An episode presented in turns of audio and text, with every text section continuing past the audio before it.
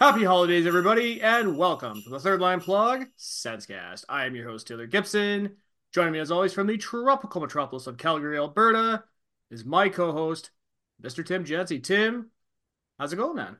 Been going good, but honestly, let's just cut right to the big news story that hit on the 18th of December here. What people thought wasn't going to happen until the end of the season happened after, quite frankly, some of the most embarrassing play we've seen of the Senators this year. Yeah, and that's what this episode is going to be covering tonight with the three games we got to talk about. But you're absolutely right. So the big news story that we are talking about, the Ottawa Senators have officially fired head coach DJ Smith and is being replaced by former Senators head coach Jacques Martin. What's kind of interesting though is not all of the assistants are gone. Davis Payne, who was in charge of the forwards, is gone. Jack Capuano, sorry, forwards and penalty kill, which we're going to get to that was where the real weakness of the Senators were. So they're gone. Capuano, who was in charge of the defenseman, is staying on, but he's going to be surprised. He's going to be supported by Ben Sexton, I believe. This is a firing that honestly, I think everybody was really hoping for, really calling for. We did not expect it to happen until the end of the season because he's in his last year's deal. So DJ Smith, and I'm just gonna say right now, it sucks that my dad got fired.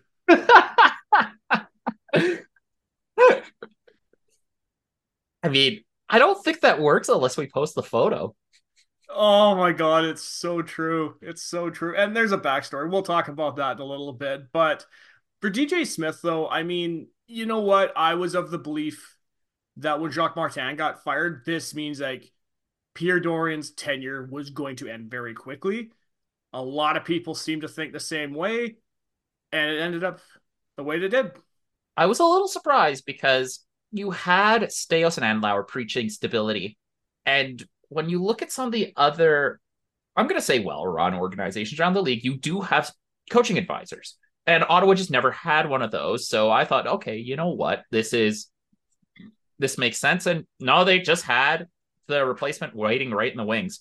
So yeah, it's kind of funny. And it's also kind of impressive that both DJ Smith and Pierre Dorion basically forced Andlauer's hand to fire them. But you know what? Oh, when Michael Andlauer came into power, that was the first thing everybody was waiting for was the news that both Dorion and DJ Smith were gone. Yeah. And honestly, this just kind of continues a run of questionable NHL coaching choices that the Senators have made pretty much through the entirety of the GM sorry, almost the entirety of the Yel- Melnyk Eugene. Sorry, this is a continuation of a run of questionable coaching choices that goes throughout pretty much the entire Melnyk regime, all the way back to uh, Brian Murray before Pierre Dorion, as Trevor Shackles has pointed out. John Paddock fired, never a head coach again. Craig Hartsburg fired, never a head coach again. Clouston fired, MacLean fired, never head coach again. Boucher. The only one that I'm going to say is not really fair is Dave Cameron because Dave Cameron has found a very happy niche with the World Juniors and he's been incredibly successful in that role. As he well has. as his, I believe he's with the 67 still, and he's been fantastic in junior. Yeah, and Guy Boucher, yes, he's not a head coach, but he is an assistant coach right now with Toronto. He's going to be a head coach. There is going to be a team that's going to go after him, not only because rest is a weapon, but because of his 11 and 7 scheme. Well, not only those two things, but have you seen the work that Toronto's done with a, a defense core that costs 350, especially with all the good defensemen injured? Like, that's working. And I wouldn't be surprised if Guy Boucher is heavily involved with that.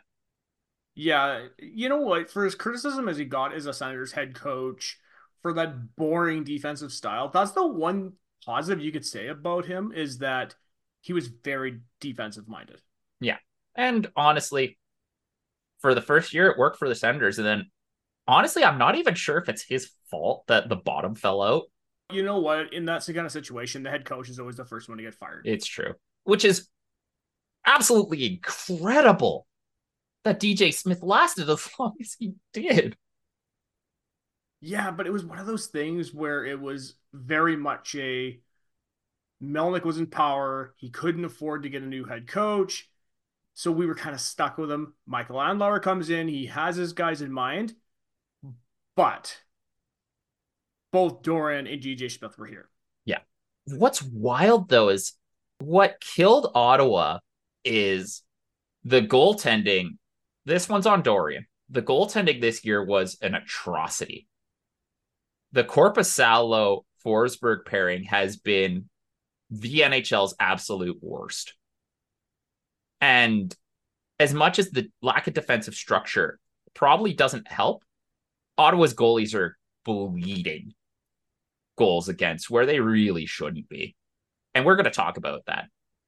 The other thing is what's wild is Ottawa's defense, like the actual outcomes from the defensemen are markedly improved this year versus last year when we look at both uh, Hockey Viz and all three zone stats. We see the zone defense entry has gotten way better. The defensive outcomes have of like stopping chances and all that sort of stuff, they're leagues better than they were last year. So there has been a market improvement in the quality of play of the defensemen of the Ottawa Senators. What's broken is the forwards. They can't get out of the zone. They can't generate scoring chances. And they can't enter the zone once they get to the neutral zone. There's so like they have forgotten how to pass, they've forgotten how to dump, they've forgotten how to chase. And they can't they can't even break out of the zone. So no matter how good of work that your defensemen are doing, it doesn't matter because the forwards ruin it. And to just summarize Ottawa this year, relative to the rest of the league, Ottawa's defense, average. They give up 2.6 expected goals a game, somewhere between two and three. But the Sens on average are giving up four a game. That's not going to work. But on the other hand, Ottawa's only hitting about 48 expected goals a game or about 2.4 expected goals per game, 9% below league average. They have high shooting percentages, so that masks it. And the Sens just score an obscene amount from the blue line. They do. And given that, I mean, Chabot's not there. All, all honesty, Jakob Chychrun's been kind of a disappointment too this season. He really hasn't been that guy for us. But I will say goaltending has been the big issue. And, you know, we, we talk about talk about Pierre Dorion, right? Yeah. What I can't fault him for is trying. Because, like, what after Anderson left, went after Matt Murray, that was a huge gamble. But you know what? We said at the time we would have criticized him. Didn't work out. Okay, fair. He's gone we bring in Korpisalo. It's not working for whatever reason. Anton Forsberg, who you would think the fan base would give him a little bit of leeway. He just came off having two knee surgeries. He's bad. Like, actually, depending on the model, league worst. Money Puck, the only guys below him are Stuart Skinner and Antti Raanta. And Antti Raanta just got waived. I'm surprised Jack Campbell's not on that list. Yeah, I'm surprised that it's a Skinner and not Campbell. Or maybe it's just because Campbell's in the minors. You know what? That might actually be it. Yeah. Now, we, we spent all this time. Let's talk about DJ Smith. And I think the one thing that really has become an issue in the last while has been such a lack of accountability among the players from DJ Smith. Because DJ, even as press conferences, is going, well, you know, the guys are kind of tight. We're going to loosen up in practice. Jacques Martin comes in, you know, first game, this is not going to be accepted. And in yeah. a roundabout way, it's funny how Jacques Martin in 2024 has returned in the same capacity that he was in 1996 when the Senators were in the exact same situation. Yeah, so and here's the thing, it's like part of me wonders, it's like, yeah, you're not getting someone from the outside with the interim tag. It's a little frustrating that they can't just be like, you know what, we'll just give him the tag, and if we don't like him, we'll fire him at the end of the season because there's so many good coaches out there that have very recent pedigree. Like you have Craig Berube, you have Woodcroft, you have Evason. And Evason, I think, would be a good fit for Ottawa, given that he's also used to working with teams that are kind of on a shoestring budget. Have you seen the Minnesota Wild that he worked with? Yeah, but this is not the Minnesota Wild. The Senators, they're not really going to be running on a shoestring because Michael Andlauer has money. Right, but for this season, yes, they're okay, missing five million dollars. Absolutely, no, you're absolutely right on that end. But I think it is kind of interesting that Jacques Martin has come back, and you know what? Maybe this is going to be the answer for possibly turning this team around. Because it is a, it's a, this is the way I look at it. It's a very low risk hiring because he's just an intern. If it doesn't yep. work out, it doesn't work out. You hire somebody else next year. And the other thing is, it's not like Jacques Martin's been completely absent for the game for like a decade. Like he was an so he was an assistant in Pittsburgh when they won the cup against us for two years in a row. Like the guy was there. He seen the modern NHL. So it's like I don't expect this to be like a oh no, here comes Crow, right? Mm-hmm. Like this isn't Crawford. I'm not super worried. And yeah, it's super low risk. Nothing normal happens with the Ottawa Senators, right? No, and especially this year when we started off with Shane Pinto. Yeah, well, talk. Let's talk about how this firing happened. DJ Smith conducted practice this morning. He's like, yeah, we had a fun practice because like things aren't going our way, so let's maybe try to get our mental in the right place. And 30 minutes later, he's fired. Why didn't they just fire him the night before and let Jacques Mar- Jacques Martin run the practice the next day? Like that's so bizarre the guy's going to go right into a game without having the opportunity to run a full practice with his boys. Yeah, that seems like a real like it's weird. It is weird. That's the best word to describe it. It's weird, but it's also I'm trying to think of a word to describe it, but it's really Jacques Martin should have ran the practice. He's going to be coaching. He should have done it. But you know what? When I talk about accountability, if you look back on those late 90s, early 2000s Senators teams, what's the one thing that Jacques Martin instilled? Accountability. Accountability. That's the one thing you think, because here's you look back. He, how many years did he decide that Jason Spezza is not going to come up? If a player was not playing good, he benched him. And I know I saw some poll, I can't remember who it was, and they says who would be the first player being benched if he plays bad? Now, now that's tough because I don't think it's going to be Giroux or Brady. No. Stützle's more visible, but it might be Norris or Batherson. I think Kubalik might find himself on the fourth line. Zack MacEwen finding himself out of the league. Zack MacEwen's. I don't know why he's here. Let's be honest. No, the guy is uh, not an NHL player again, this the news was so shock so shocking today about DJ, and all the best to him. Because like, from all from yeah. all accounts, I mean, for, regardless of how you want to think of him as a head coach, nobody has anything negative to say about him as a person. Yeah, like he seems like a good guy, is what everyone says. Like the guy, the guy took like a day out of his schedule to hang out with Brendan Fraser. Like that's really cool. Claire Hanna says that like he just treated her like a, like she was one of the guys, which is apparently quite hard for female reporters in hockey. So like yeah, the guy is a grade A person, but the results just weren't there. And it's a result first business, right? And now with DJ Smith hiring, the Melnyk era is officially over.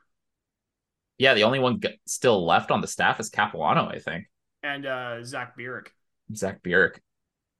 Yeah, I'm surprised they didn't fire Bierk. Yeah. I, again, we talked about this last week. I mean, it's not like you can go get Craig Anderson to be a goalie coach. Not yet, anyone. Yeah. not yet, anyway, man. Not anyway. So, Tim, we got to get into today's episode because today's episode is season seven, episode 10 in chronological order, episode 160 the Third Line Plug Christmas episode. I'm very excited to be doing this. And our cover athlete for today's episode is Lassi Thompson. So just a little background about Lassi Thompson. He was selected 19th overall by the Ottawa Senators in 2019. He has played parts of two seasons with the Senators, recording five assists in 18 games. Lassi Thompson is always one of those guys that you want to see more out of. I really thought he was going to make the jump, you know? Yeah, he was one of those. You know, when certain players get drafted, and hockey fans are very of this pattern of they see a guy and be like, that's going to be him. Yeah. That's going to be the next guy up. Lassi Thompson was this guy for me because he has everything that you would want out of him. He's tall. He's a good skater. He's a right hand shot. I don't know what it is. That his game is just not translating to the NHL. Yeah, and it's weird too because like he in his first season with the Senators, he played 16 games and he looked pretty good. And then last year is just two games and they were a disaster. And he started to kind of fall down the chart in Belleville as well. He got picked up by Anaheim, and the Ducks like, no, you're too bad for this team. But only after he played one game. After he played one game, they're like, no. So it it's just very odd watching the development curve of Lassi Thompson. And it looks like he's probably going to get, well, not probably, he has been hopped by Maxence Guenette and Tyler Kleven. Because yeah. Kleven, honestly, had five games this season, didn't look, he looked pretty good. Yeah, and that's very discouraging when you see him compared to Lassi Thompson because Lassi Thompson's been in the organization for almost five years. Yeah, like that's an unfortunate, pretty unfortunate whiff, but like it happens. I'm, I'm we're not going to sit here and relitigate Ottawa's draft history. No, we already did an episode like that. Yeah. uh classic third line plug episodes, man. But yeah, with Lassi, I, I really wish that he would have been a mainstay here. Unfortunately, it didn't pan out. So, is what it is, right? Yeah, and it's kind of wild. It is, but it's also one thing that people did note is it's kind of funny. Going back to the DJ Smith stuff for a second, it is really funny how uh, the Vegas Golden Knights have the scalps of both Ottawa's coach and GM. Yeah, is there a term for that? You know how like with the Sens we had we sensed them. Does Vegas have that? I don't know. I really don't know. Although to be perfectly honest, I think it's the first time I'm actually fully realizing that that you're right. Vegas does have the scalps of both DJ and Pierre. Well, Tim, you know, I mean, we could sit here and talk about Lassi Thompson, but it would only delay the inevitable that we have something to announce for next week's episode, season seven, episode eleven, in chronological order, episode one sixty one. It's the return of the poll. Oh, we actually have players to talk about? Yeah, buddy. And we've got three names on the board. We've got Sylvain Turgeon, Oleg Saprykin, and Cory Stillman. Yo, those are actually good players to talk about too. Dang. I know. And the other threes, Andre Benoit, Mark Stone, who we already did, and Derek Brassard. It's a shame we can't do five options on the poll because those are all good. I could do four do four. Yeah, I put Brassard on there. Well, I was gonna say, do you want to put Brassard as number 19 or 61 though? Uh, you're right. But why do we have so many 61s? Is it just because it's 16 backwards? Probably. Yeah. Probably. Well, it's also yeah, 16 backwards, but also it could be 91 if the nine is reverted. Right, I see. Yeah. Okay. Yeah, it's definitely a rookie number. Oh, 100%, man. 100%. But you know what's not a rookie move, Tim? Is asking the question that I love asking, our listeners love knowing. How's your week been going? It's been pretty okay. Again, just mostly busy with work. We got the electrician in. Most of the wiring is done. Okay. What do you guys need done so far? Uh so we just got like most of the circuits are done. There's just some code issues from the previous when the previous homeowner did uh, the homeowner special that we're gonna have to clean up. The funniest one I think is we blew up a light bulb. Really? Yeah, the electrician was like trying to figure out where these lights in our basement were hooked up to. So he was like testing, testing, testing. And like we're upstairs. I was using the TV. And all of a sudden my TV turns off.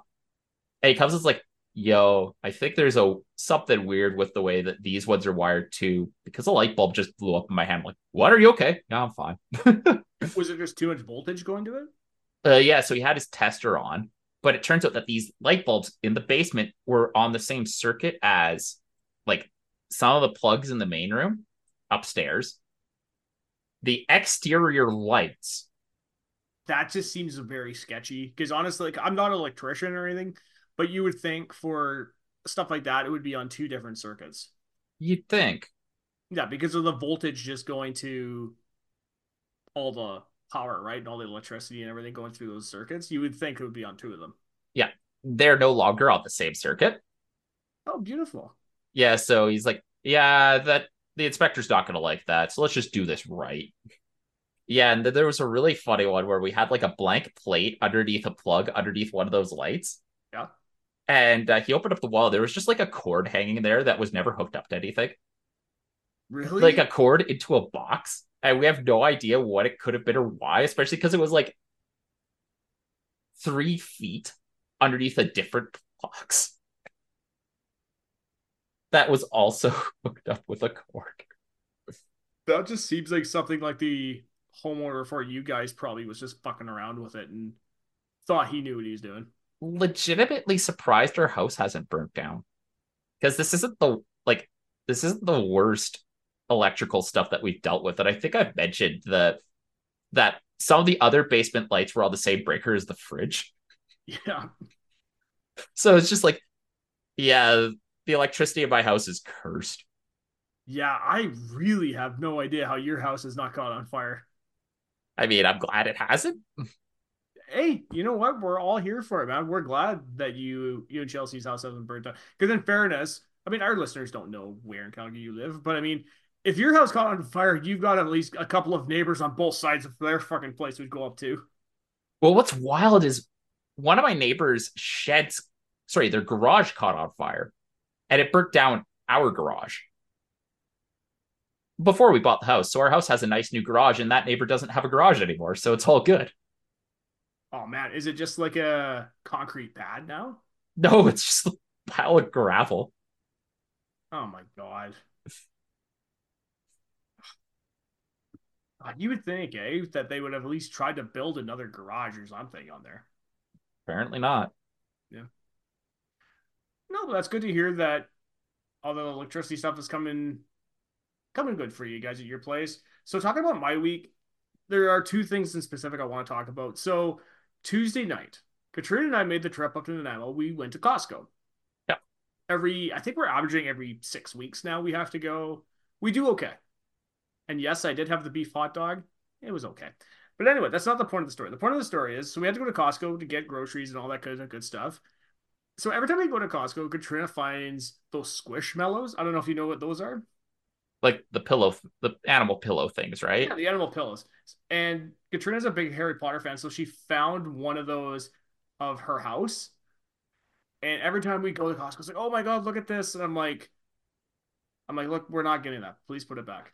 so I did this twice. Third time we go back there was already a lady there looking like telling her husband like oh look at this and he's just like put it back put it back and katrina walks over and i'm just like all right throw it in the cart. And the lady's like hi i inspired you. Like i'm like why are you doing this to me? It's the worst. I know but she loves it. She loves it so it's great. So outside of that saturday night. So i I think you've seen the pictures. Like we went to the teddy bear toss at the Victoria Royals game. Yeah. Two things. We saw a guy in a Sens jersey. What? Like a, like a Brady Tkachuk Sens jersey. It was wild. Why? I don't know. I don't know, but it was awesome. But the point of the story here is so we're about five rows up from the ice. Zamboni's going around, right? Cleaning the mm-hmm. ice and everything. And we're sitting there and we're just kind of looking around and we hear this big crash and we look kind of look over to the boards, and the boards is sh- rattling like this. The Zamboni drove into it. What?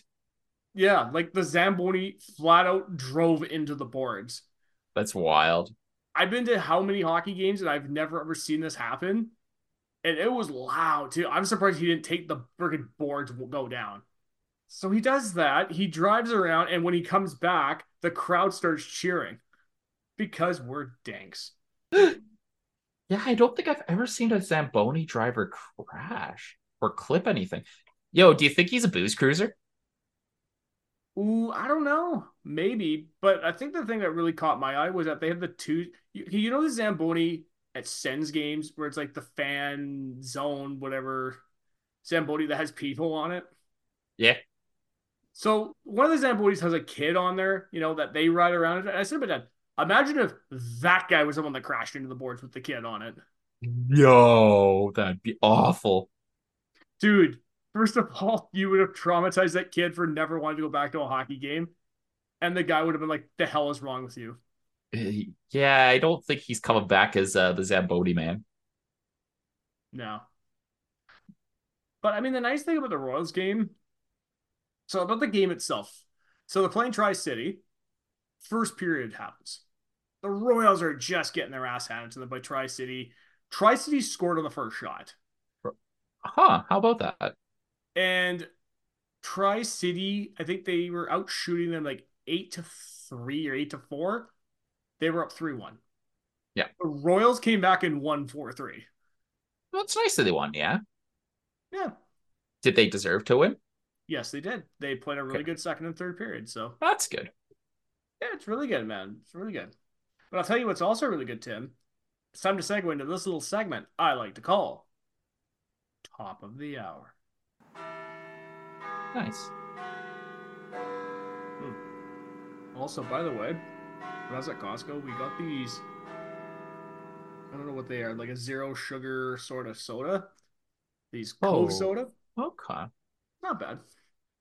I don't know if I would buy it again, but you know, for a one time Might as well try it, sort of thing. I know, yeah, exactly. All right, Tim. For, so for top of the hour, so we're gonna start off with the two stories that we did highlight last week, but you didn't chance, chance get didn't get a chance to talk about it. We're gonna start off with Detroit Red Wings forward David Perron was suspended six games for cross-checking Senators defenseman Artem Zub. Yeah. That's deserved. Yep, I don't know why he's appealing this, by the way. I think the union feels the need to show that the union is doing things, so the union's appealing. Politics, easy. Yeah, that's fair. And also, the Columbus Blue Columbus Blue Jackets defenseman Eric Branson was suspended one game for his altercation with Panthers forward Nick Cousins. So this is an interesting one.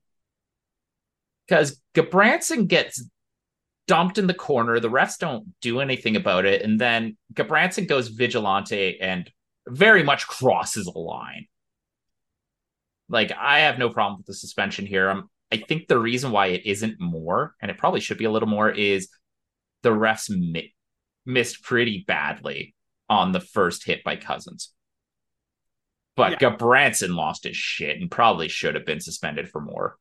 Oh, he should have. And that's the thing with hockey, right? Is that the referees never see the initial attack; they always see the the uh, answer call. Yeah. But what's even worse about what Gudbranson did is it there was like a period in between. Like it, it's actually kind of wild. It is, but you know what? No, I'm actually the same boat as you. I thought he would have gotten more, but hey, gotta call what it is. He got a suspension for this. Yep. Now we're gonna give a couple of congratulations to him. We're gonna start off with New York Rangers forward Artemi Panarin, who became the third fastest undrafted player to record 700 points at 617 games. I always forget that Breadman was undrafted. That was one of the things that really surprised me about Artemi Panarin is that you know when you think of these guys who get drafted, you think, oh, that's so great. You know, when you see some of the numbers we've covered here on top of the air, and then you get Artemi Panarin, and the first thing you have to think of is why was he not drafted? But then you look at his stats in Russia. His draft year, he wasn't playing in the Russian Super League or the KHL. He was playing in a tier three league. Yeah, like it's so funny. Like the guy just came out of nowhere. He just kind of appeared on Chicago one day, as far as most hockey fans or even reporters were really concerned. Yeah, and that's just for the North American side. Because on Russia, if you ever listen to eyewitness reports from guys like Josh Hennessy or some of these guys who played with him in the KHL, they all said like this kid's incredible. Like this kid's very talented. But I think it was Josh Hennessy said when he came out, he looked at him, he's like, "What is this? Like the the head coach's son or something. Yeah, like he was played a bit for a KHL team in 0809. Then he got kind of shunted between like a tier three and a KHL team. And it wasn't even a good KHL team, right? Yeah, I'm just trying to think of I'm just trying to find the team. Uh, it was Vityaz. Yeah, Chekhov. Yeah, it's Vityaz. So I, I know we've I know we've mentioned shows like Spittin' Chiclets in the past, but guys like Josh Hennessy, Jeremy Yablonski, John Mirasty, guys who have been on the show who played for this team, have said like this team was absolutely crazy. They had an owner who was like a mob boss. That's sick. Yeah, like they were going over to Russia and they were getting paid cash. It was like, you know, you're getting your typical KHL contract, but the guy's also giving you like a bag full of money. Well, was it Wojciech Wolski who had like the scariest surgery of his life after a KHL game? Because his doc, the team doctor said, "Yeah, don't worry about it." Yeah, yeah, yeah. Even Hennessy said when he played for Vityaz, he broke. I think he had a fractured ankle or broken ankle, and the team was like, "Yeah, you're not going to get the surgery here done in with the Russian doctor." So they went to a military doctor, and they didn't give him like any painkillers. They essentially gave him morphine. No. Yeah, like some of those like spit and chiclet stories about Russia is insane. You know what? Maybe we shouldn't be so surprised that they're not destroying Ukraine right now. So, unfortunately, Tim, we've got a really sad story to talk about here. Former NHL player and head coach Tony Granato revealed that he is battling cancer. It's sad. It is sad. And, you know, for somebody who did have a noted NHL career and he was a noted NHL head coach, it is unfortunate to hear, right? And couple weeks ago, we talked about Andy Moog having it, and now Tony Granato has cancer. You hate you hate stories like this. Yeah, and it's just it really does suck, right? Because, it, well, maybe if they catch it earlier enough that it'll be survivable. But yeah, I know uh, one of my buddies from church has, uh, well, I'm not gonna say which kind of cancer, but yeah, like you could tell like when ke- from yeah he's got cancer. before to chemo, mm-hmm. it's night and day, just the energy level. So you know how we were talking about head coach being, being fired with DJ Smith at the beginning of this episode, Tim? The St. Louis Blues have fired their head coach, Craig Berube, after parts of six seasons. Berube was replaced by Drew Bannister. So, Craig, on behalf of the St. Louis Blues fans, we want to take this opportunity to thank you for all your everything you've done, all your services, and everything like this. But Craig Berube, you're fired. Nice. Okay, so I want to say this about Craig Berube. In the last several years, we've seen some great coaching jobs. You're talking Barry Trotz with the Islanders, the very early parts of Torts with the Blue Jackets. Craig Berube, you can make a legit argument. Him taking over the St. Louis Blues in 2019 is the single greatest coaching job ever done. When you take a team that was dead last to winning the Stanley Cup in a matter of five months, that right there is easily got to be one of the greatest coaching jobs of all time. And what's kind of wild too is on pretty much every fancy stat chart in that season, you can see the exact moment he takes over. Where all of a sudden they go from being a pretty mid team, like a mid to bad team, to being a monster. It was sustained all the way to a Stanley Cup. It was. And the unfortunate thing was like St. Louis, outside of the 2019 year, they were just never able to get back. And I think one of the big thing is losing Alex Pietrangelo really helped. Yeah. Them not get back. Oh yeah. Well, not only did it massively hurt them, and they were never able to replace it with the likes of like Justin Faulk or Torey Krug, but one man's loss is another man's gain. And look at what Vegas has been able to put together. Yeah, they were finally able to get over the hump. Just wild. And that might be one of the biggest, probably the biggest uh, GM misfires we've seen in a while. just expecting to see a Parayko and an outside person be able to take that and run. And they just couldn't.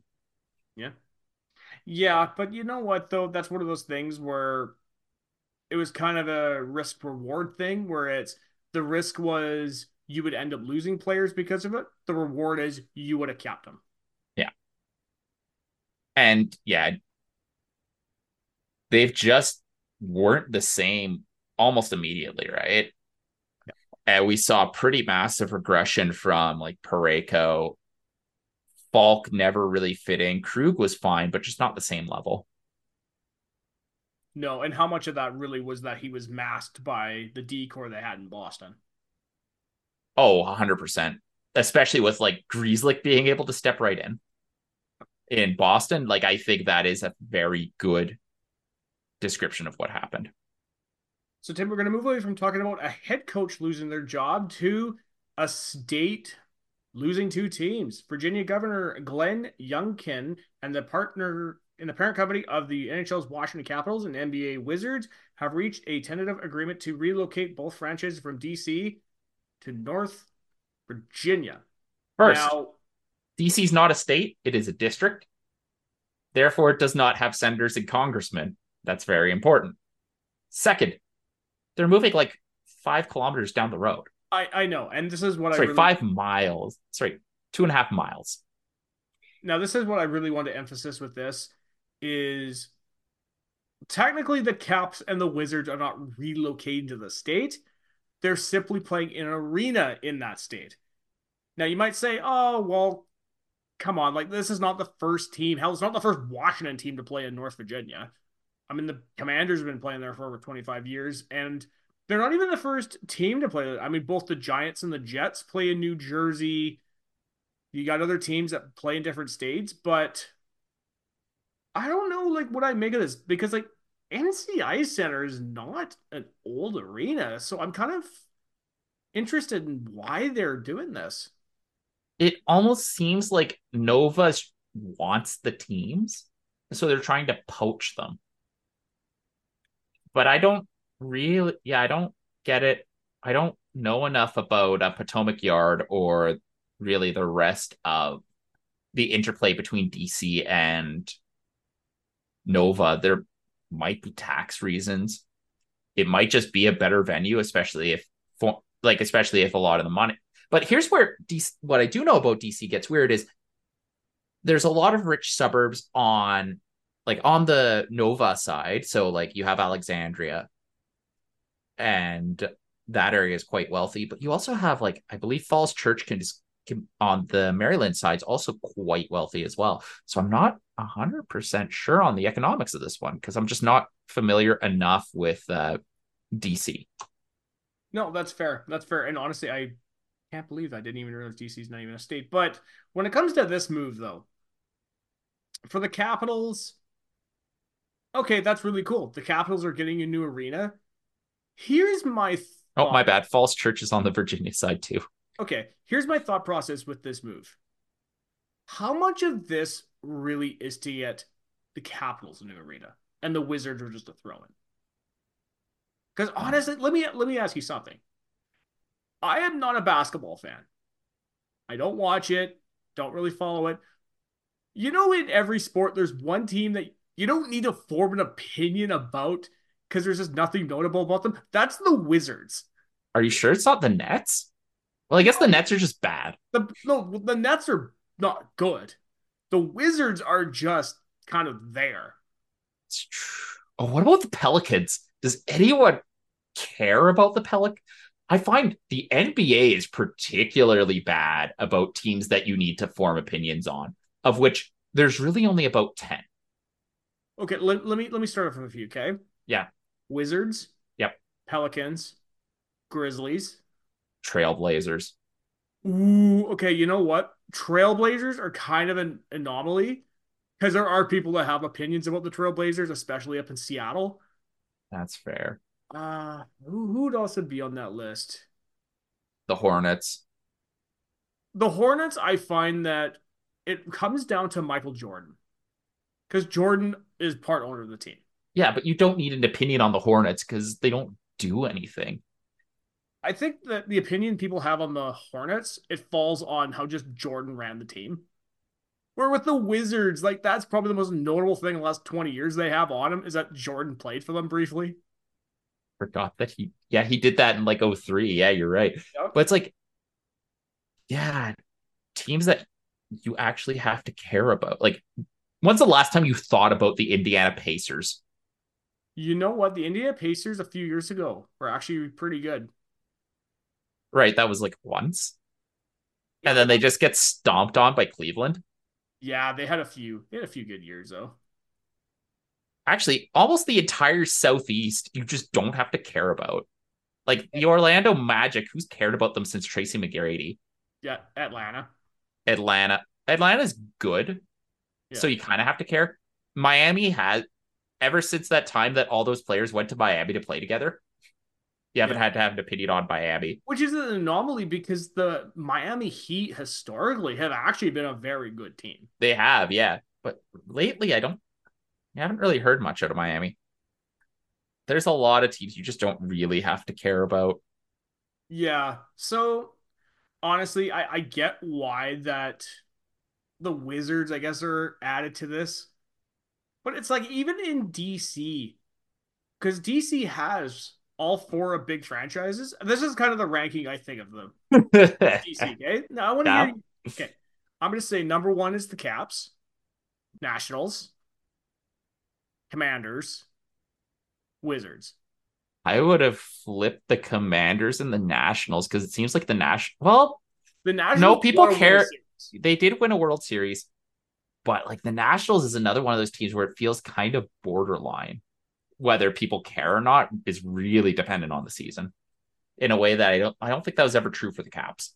Well, I think with the Commanders, the reason why I'm putting them in number three is just how bad Dan Snyder ran them into. The That's true. That's why I'm putting them in number three. At least with the Nationals, they won a World Series. At least you can't take that away from them.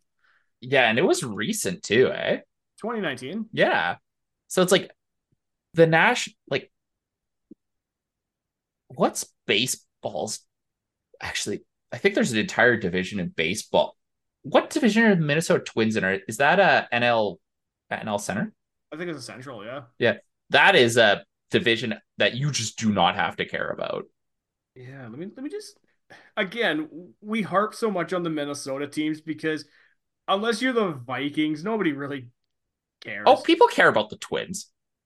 I know, but with Minnesota though, remember how we had Dan Saraceni and he was talking about the Wild that people aren't as upset that they're just kind of mid. That's I feel like true. people are only upset when the Vikings are bad. That's fair. That's fair. Yeah, I kind of want to look at year by year. Yeah, they're in the AL Central. AL Central, yeah, like that is a uh, actually, yeah, like to be perfectly fair, the Nationals had some rocky attendance years, especially around 2010, but it was never as bad as what was happening in Montreal. No. I mean, God, okay, here's the division for the Central the White Sox, the Guardians, the Detroit Tigers, the Kansas City Royals, and the Twins. Okay, you kind of have to care about the Royals because they they they're definitely one of those teams that alternates between good and bad. But the rest of those teams, absolutely, I don't care. Yep. Yeah, because Chicago is more of a Cubs city. Oh, for sure. And like the White Sox are literally cursed. Yep. So you kind of have to care about that just because of that. But like the Guardians, you don't have to care about them anymore now that they changed their name baseball is really good for actually having a lot of interesting teams. And you know what's funny? When you think of hockey, is that there really is there even a team in hockey where you don't need to form an opinion about? Minnesota. Arguably Columbus. Mm, yeah. But I think we can say that because we watch so much hockey. Yeah. I'm like, I'm trying to think of like if I pull a guy off the street in like downtown Montreal and ask him about the, these particular teams, will he have an opinion? Minnesota is definitely one of them.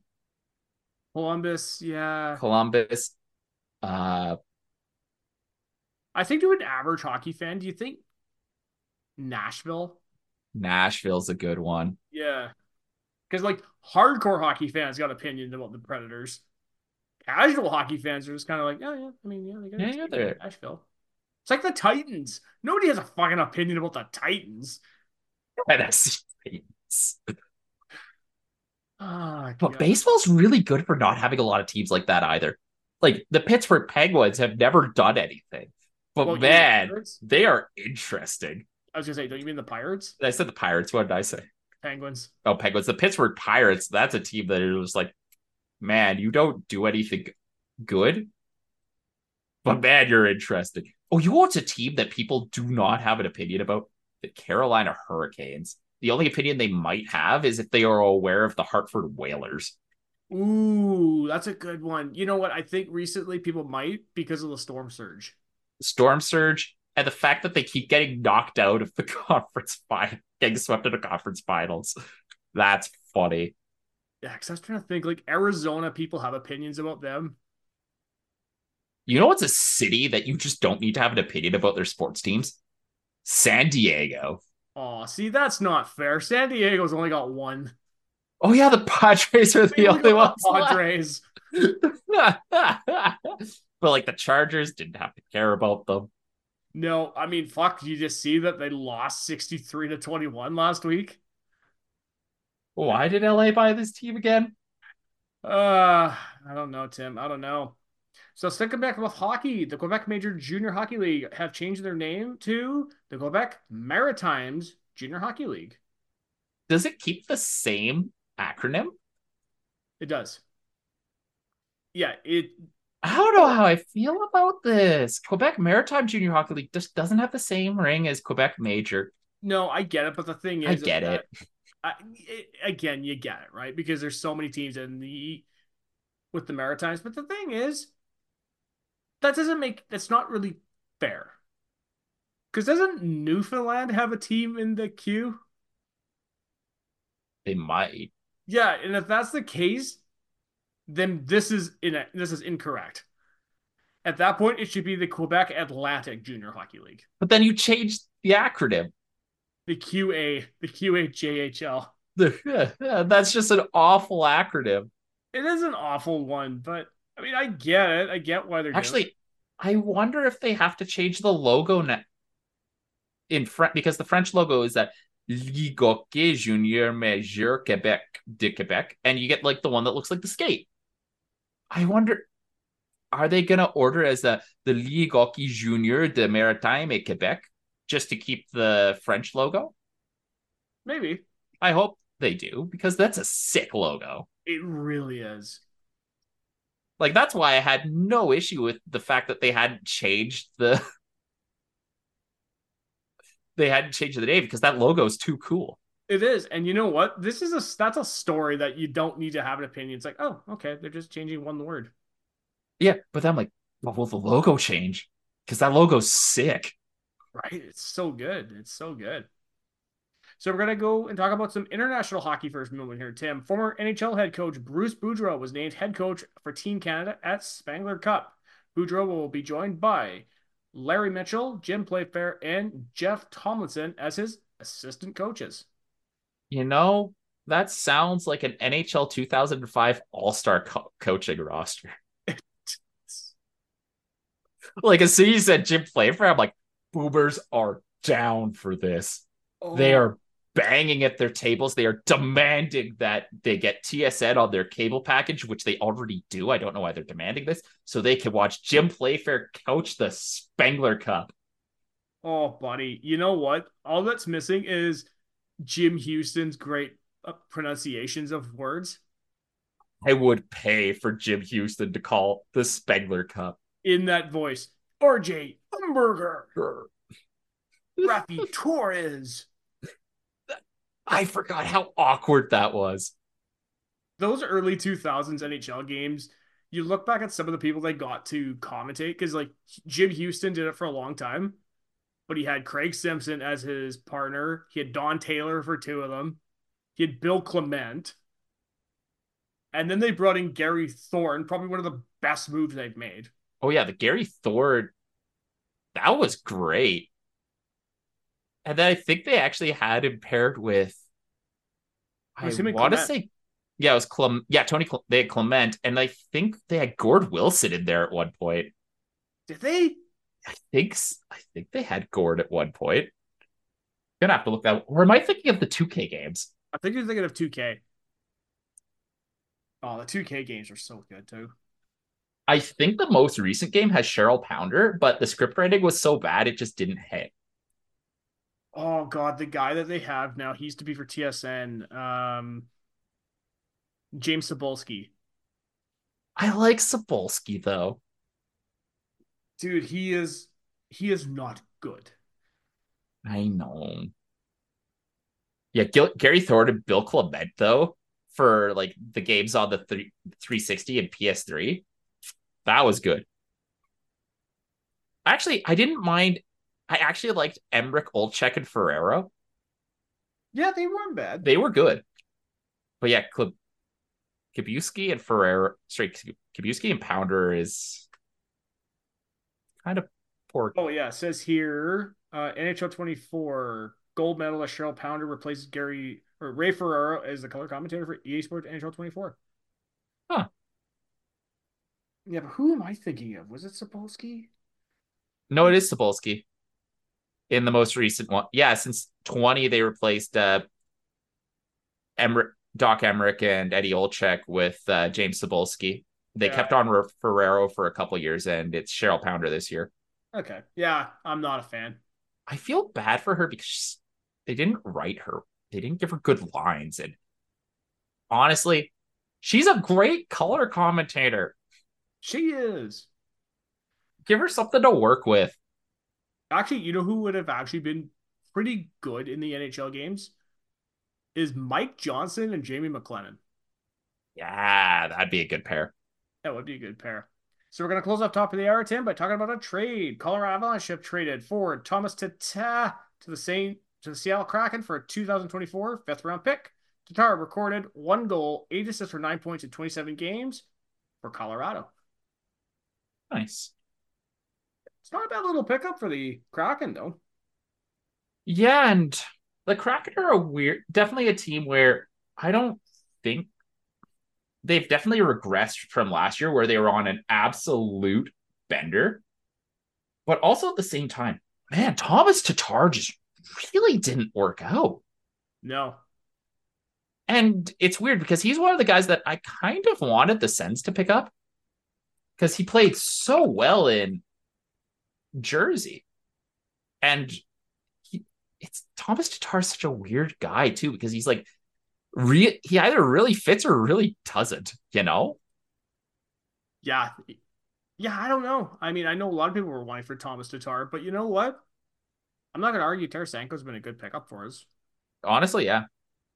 Can't complain that, man. Can't complain.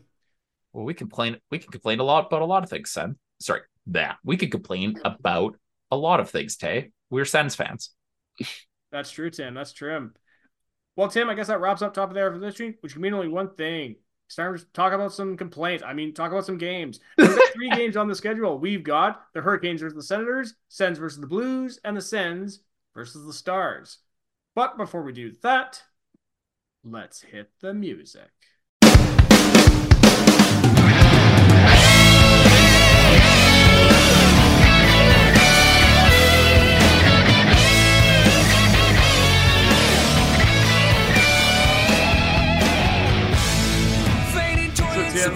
Before we get into the games, I was actually going to hit record here to record the segment, and I noticed thing on Zoom. It's called Enable Smart Recording with AI Companion.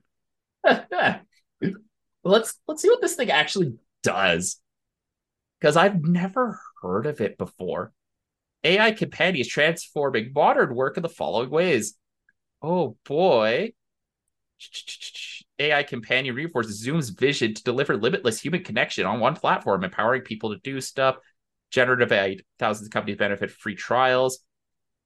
Federated approach, rooted in these unique, uh, transcending. So, what does it actually do? Users can watch recordings faster through highlights and smart chapters and review summaries and next steps. Oh my god. That's actually kind of useful. It really is. I I was gonna say when I thought that I was like, are we just gonna have like an AI bot for an episode and we do a shit post out of it? But then we become dudesy. Is that a thing already? Dudesy? Yes. Okay, so you know Will Sasso, the he was the, the big guy from Mad TV. Yeah. Him and his buddy started a podcast called Dudesy, and it's just the them, it's those two, and they fucked around with the AI. So they have an AI companion, and they had this bit on the show. It was ah, the hell was it? They they so AI took like hundreds of hours of Tom Brady post game tape and made a one hour comedy special out of it. That's incredible. Yes. Like But yeah, have- to- the shows are funny though, I'm not gonna lie. yeah. Appar- apparently, we can ask the AI companion stuff, though. I don't know how, but we'll figure it out. Wouldn't that be a great episode for 2024? Is that we just start asking AI what we think about the Sens? No, I wonder if there's a way we could train an AI on Sens Twitter and ask it about ask it about the Sens because I- I know we're getting completely away from the games because frankly I don't want to talk about them. But no, unfortunately, we have to though. Tim, let's start off with no, no, no, no. There's one bit, one bit. Okay. Have you been on Twitch and seen AI Santa? no. This thing is cursed. Someone basically is trained a chat bot and uh, given it audio and video capability with idle animations, everything. So you have like chat talking with this AI Santa, and the AI is throwing, it's getting responses, and then it's immediately using the AI to vocalize it. And then they have like animations mapped to what the AI is saying. It's cursed. Oh God, you're just like the Ottawa Senators, Tim. Hurricanes versus Senators. This is a four to one Hurricanes victory. Hurricanes goes scored by Sebastian Aho two, Martin Necas, and Seth Jarvis. Josh Norris got the lone Sens goal. Honestly, I went to Costco instead of watching this game. It, it was a better choice. honestly fair.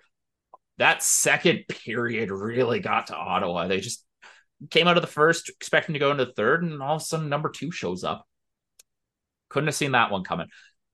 Because like ah, Ottawa played really well during the first period, and this was a Carolina team that was on a slump buster mission, and they really came out to play. And I think Ottawa played them really well in the se- in the first and the third, and played them exceptionally in the third. That second period was an atrocity. Yeah, and you know, I always try to be the devil's advocate when it comes to the goaltending, but Joonas Korpisalo was not good in this. No, neither of those Aho goals were good. Let's be real. Yeah. Yeah, but the Josh Norris goal, I mean, there's not much to say about it. He could have buried it on the first chance, but he scored anyway. Yeah, and like that's one of the things I do like about Josh Norris is he has been going for those second attempts. But otherwise, yeah, this game was Carolina just really did Carolina things and they exploited one of the Ottawa forwards' big weaknesses, which is their inability to really manage a proper break- breakout outside of the top line. hmm They kept the Sens really hemmed in, and the Stutzle Tarasenko Batherson line was the most victimized.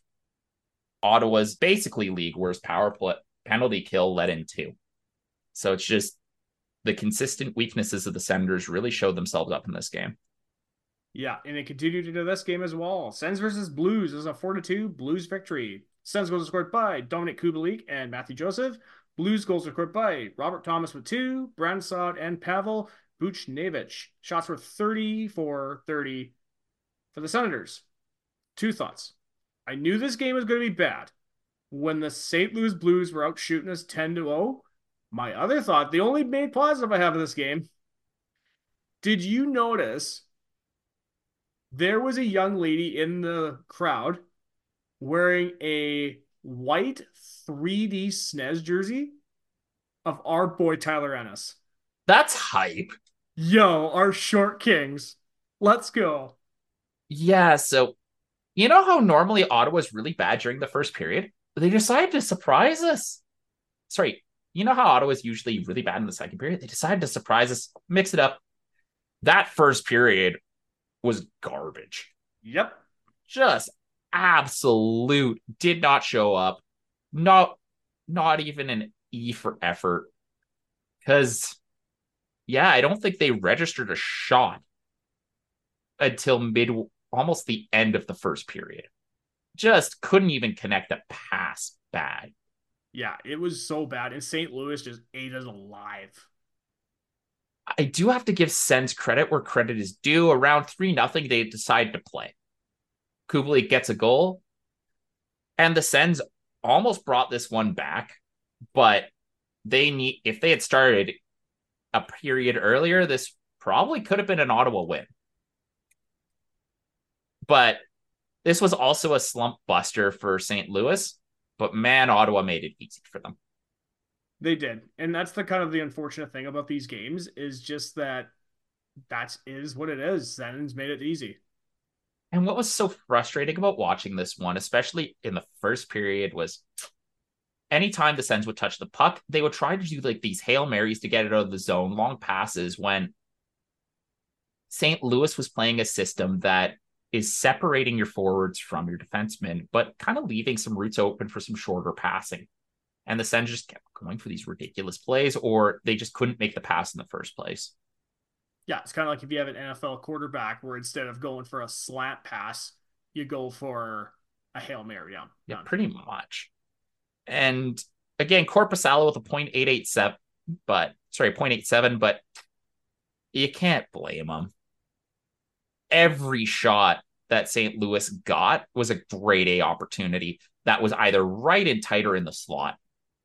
Just no, no effort put into defense. Yeah, it, it was unfortunate. After the, like I said, after the first period, I'm just like, you know what? I'm gonna go do something else yeah, like I watched until it was three nothing. I'm like, yep, I'm gonna do something else with my Thursday night. Yeah, like imagine if I had if we had discovered this AI thing on Thursday night, you'd probably be screwed with that right now. Yeah, maybe. And we would have had a whole episode. It would have been great. Why is this my fault? I'm not saying this is your fault. I'm saying this would have been great if we if we if you had messed around with it and then you we found it out and then we did it. We could have made a whole episode out of it. I guess, I guess. Yeah, but who wants to listen to a Sens podcast where we talk about nothing about the Sens? it's dumb. Yeah, no kidding. Let's turn our attention to the third and final game of the evening. Sens versus Stars. This is a five to four Stars victory. Sens goes scored by Drake number two, Travis Hamonic, and Josh Norris. Stars goes scored by Joe Pavelski, Esa Lindell, Thomas Harley, Mikko Heiskanen, and Matt Duchene. Shots were 29 24 the Senators. So I was at the Royals game that night. The Sens blew it. Honestly, this is one of the ones where the Sens deserved better. Like just straight up. And what's kind of wild is the Sens were really in this one. They were taking it to a very good Dallas team. And the wheels came off the bus after a bad power play. Mathieu Joseph getting injured didn't help. Yeah. But Anton Forsberg rocking the 0.79 like it's Oettinger let in two goals on two shots and then was pulled due to an injury. That's fine. Wedgewood comes in and plays really well cold. Yeah.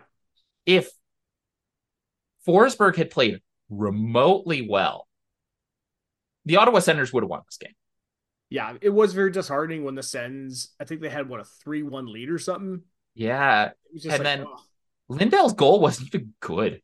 No, you could say that about a lot of the goals. But you know what's funny? I actually have two notes in this game. So Drake Batherson, this is the kind of game that we need to see more out of him because he had two goals. Yep. And well, Bath, sorry, go ahead. Bath's offense has been good, and the Sens top line has been one of the few that can actually break out a puck.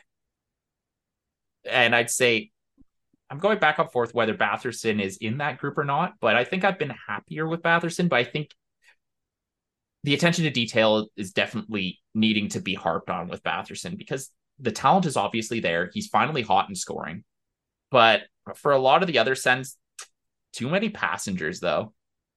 The Cast Kastelic and Charche were bad. Kubalik seems like a bit of a lost cause right now. And I was really not happy with Josh. Like Josh Norris scored on a beautiful goal, but other than that, not great. Yeah. Well, what about Travis Hamonic? He actually scored. Yeah, he actually scored, and the defense from him wasn't terrible for once. It wasn't great, but it wasn't terrible. And I guess the really frustrating thing is just this is a game that Ottawa should have won. Like, yeah, missing Tarasenko sucks. Losing Joseph very, very early in the game sucks. But if the Senators can't manage losing two forwards, the forward depth is a pretty big problem. And you know what? You want to just cover the Vegas Knights game so we can just get all the DJ games done? Sure. All right. Sens versus Golden Knights this is a six to three Golden Knights victory. Goals were scored by Jack Eichel off the first shot of the game, Jonathan Marchessault, Derek Waugh, Chandler Stephenson, Ivan Barbashev, and William Karlsson. Sens score scored by Josh Norris, Ridley Greig, and a late goal by Brady Tkachuk. The shots were I don't even care. Oh, to stunt stuntman Stu.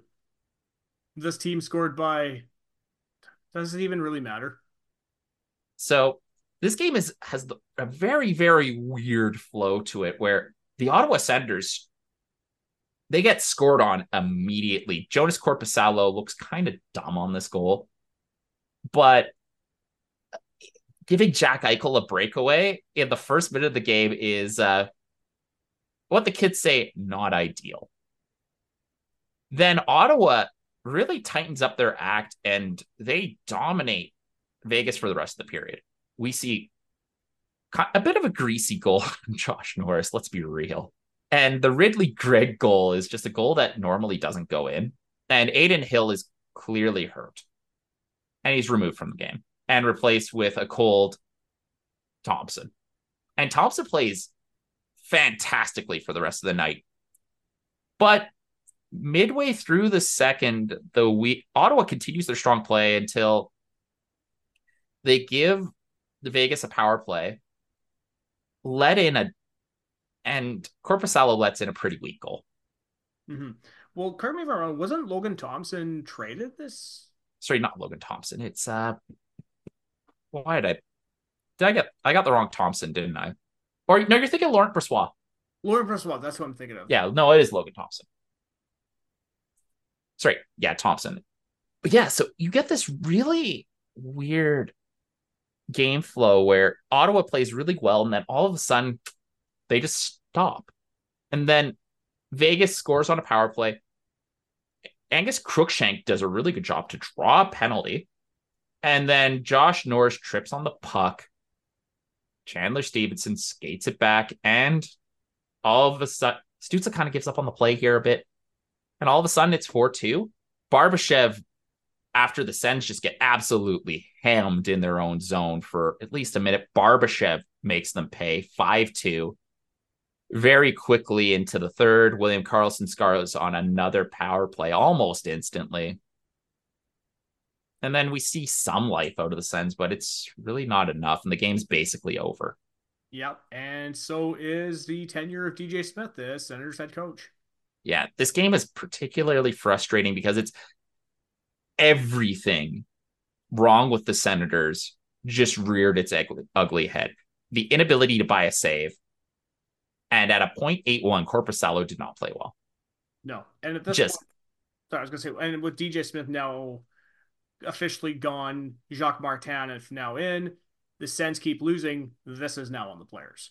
This is now on the players is exactly it because this is a game where you saw absolutely that complete inability to connect even a basic pass. Players just getting absolutely hemmed in. And it's weird because like for the first period, the Sens looked great. Their forecheck was working. They were moving the puck. They're connecting their passes. And then all of a sudden, just they got hit by one thing and they just completely fell apart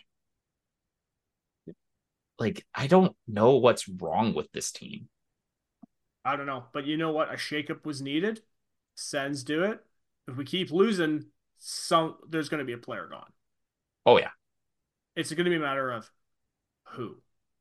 Yeah, but it's like, who would you even trade? Like Kubalik has no value.